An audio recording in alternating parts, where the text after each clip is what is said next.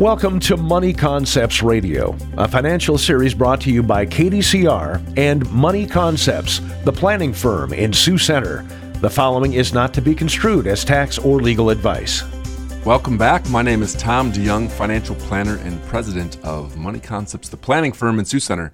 And today is part eight of our series on the Secure Act. And just to recap a bit, part five was about drastic changes to the way that retirement accounts are inherited.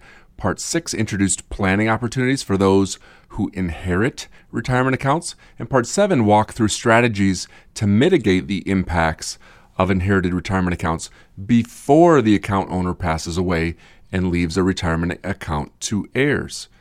Today, we're going to continue this theme with some additional estate planning opportunities and implications of the new inherited retirement account rules. As a reminder, generally anyone other than a spouse that inherits a retirement account will be forced to liquidate the entire account within 10 years of the year of death of the account owner. But there are a few more exceptions.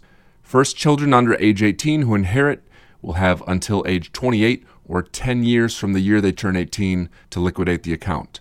Two, disabled or chronically ill beneficiaries can use the old rules to stretch distributions over their lifetimes. And three, beneficiaries less than 10 years younger than the original account owner can use the old rules as well. But for everyone else, including most trusts named as beneficiary, the 10 year liquidation timeline applies. Trusts could be especially dangerous to have named as a beneficiary of their retirement account, as trust tax rates are exceedingly high. Here's an example a mother passes away and leaves a million dollar traditional IRA to a trust for the benefit of her two children in their early 20s. The trust stipulates that because of the relatively young age of the beneficiaries, she'd like them to have limited access until they reach age 30, and then the trust can distribute the trust assets to the children in 10 annual installments. But the trust must liquidate the entire IRA within 10 years of her death. The trust delays that liquidation as long as possible, and then it liquidates the entire amount when the children are in their early 30s and have just started receiving their installment payouts from the trust.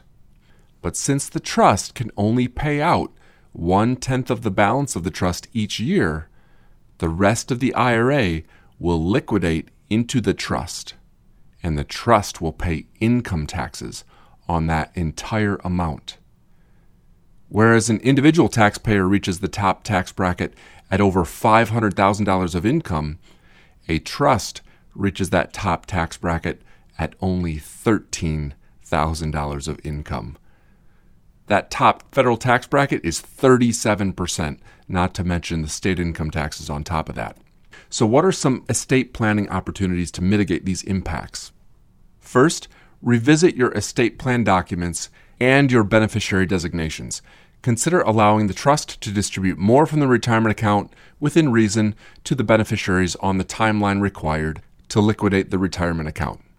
Second, if you plan on leaving a portion of your estate to charity anyway, consider using your retirement account to fill that charitable gift by naming charity as a beneficiary of the account. Charities don't pay taxes, but kids do, so taxable retirement accounts are really efficient assets to gift to charity. Of course, those over age 70 and a half can give to charity from their IRA during their lifetime too, and these new rules only strengthen the recommendation to do so. And third and finally, if you'd like your children to receive income from the retirement account, but then pass the remainder to charity, a charitable remainder trust will allow you to essentially stretch the IRA distributions over the lifetime of your heirs or for a term of years with the remaining balance going to charity after that term of years or the death of the beneficiary. These are a bit more complicated and typically would be a more viable option for those with larger retirement accounts. As always, talk to your tax and financial professionals before taking any action. Thanks for listening. Join us again next time for part 9 of our series on the Secure Act here on Money Concepts Radio. This has been Money Concepts Radio, a financial series brought to you by KDCR and Money Concepts, the planning firm in Sioux Center. You can reach Money Concepts at 712 722 0278 or find us online at www.theplanningfirm.com.